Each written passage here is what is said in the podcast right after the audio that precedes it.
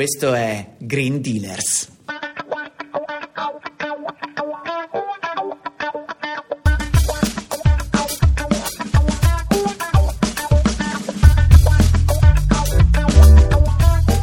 Ciao, benvenuti alla prima puntata di Green Dealers. Io sono Giorgia e qui con me c'è Federico. Ciao a tutti! Allora, innanzitutto, essendo la prima puntata di questo podcast, mi sembra giusto chiarire un po' a tutti perché siamo qui e che cosa tratteremo. Giusto, Fede? Esatto, infatti il nostro obiettivo è quello di smascherare le aziende che attraverso alcune pratiche di greenwashing tentano di unirsi alla lotta ambientalista. Ma prima di tutto, che cos'è il greenwashing? Secondo la Treccani, per greenwashing si intende strategia o strategie di comunicazione o di marketing perseguite da aziende, istituzioni ed enti che presentano come ecosostenibili le proprie attività, cercando di occultarne invece l'impatto ambientale negativo.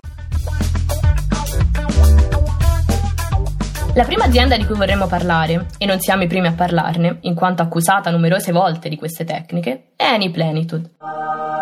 Secondo Wikipedia, Eni è un'azienda multinazionale fondata nel 1953 e presente in ben 69 paesi. La compagnia è attiva nei settori del petrolio, del gas naturale, della chimica, della produzione di energia elettrica da combustibili fossili, da fonti rinnovabili e chi più ne ha più ne metta. Insomma, una bella fetta di mercato, no? Da marzo 2022 l'azienda ha deciso di fare un rebranding. Cioè, sempre Eni con il logo del cane a sei zampe, eh? ma con l'aggiunta di un sole, giusto per sbizzarrirsi un po' con la creatività. Questo perché di base l'azienda rimane la stessa, cambiando soltanto il logo. La trasformazione, infatti, riguarderebbe il settore gas e luce di Eni. Cioè, tecnicamente quella parte dell'azienda che avrebbe meno a che fare con il petrolio. Bene, ma provando ad andare sul sito della compagnia per avere qualche informazione in più, non troviamo effettivamente nulla di concreto soltanto un sacco di promesse da parte di Eni sul fatto di diventare un'azienda 100% green, azzerando le emissioni entro il 2040. Entro il 2040, ma davvero siamo seri?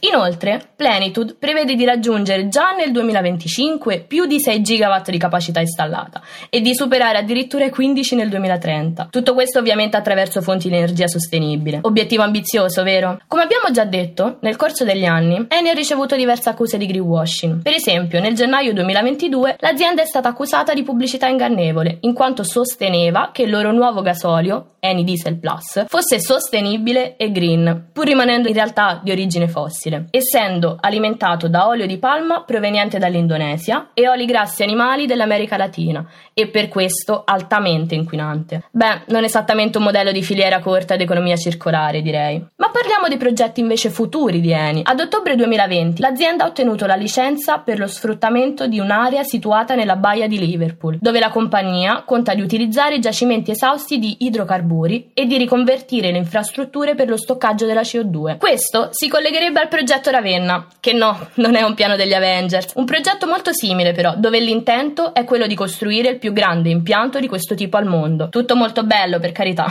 Peccato che i dettagli di questo progetto non siano visibili da nessuna parte e che anzi sembrerebbe la solita para da parte di Eni. L'enorme dispendio di suolo e di risorse energetiche, a partire dall'elettricità necessaria per l'impianto di cattura, non è compatibile affatto con il concetto di sostenibilità. In più, questa tecnologia richiede l'uso di grandi quantità di prodotti chimici, che poi devono essere recuperati e riciclati con grande consumo di energia fossile. Col paradosso che spesso la CO2 prodotta dall'impianto è addirittura in quantità maggiore rispetto a quella che l'impianto recupera, esattamente il contrario del principio di rigenerazione e prevenzione alla base dell'economia green. Ma per chiudere con il botto, parliamo di un caso che ha destato non poco scalpore, cioè la partecipazione di Plenitude come sponsor ufficiale del Festival di Sanremo 2022 con la brillante idea di sostituire il famoso red carpet dell'evento con un morbidissimo green carpet per richiamare l'animo sostenibile dell'azienda. Peccato che questa mossa abbia scatenato l'ira funesta di Greenpeace e di altre associazioni ambientaliste, perché secondo loro il rebranding di Eni in Plenitude, in concomitanza con l'inaugurazione del festival, sarebbe stata solo una mossa di marketing, in quanto l'azienda rimarrebbe ancorata alla produzione di combustibili fossili inquinanti per l'ambiente. E quale palcoscenico migliore se non il più famoso festival musicale musicale d'Italia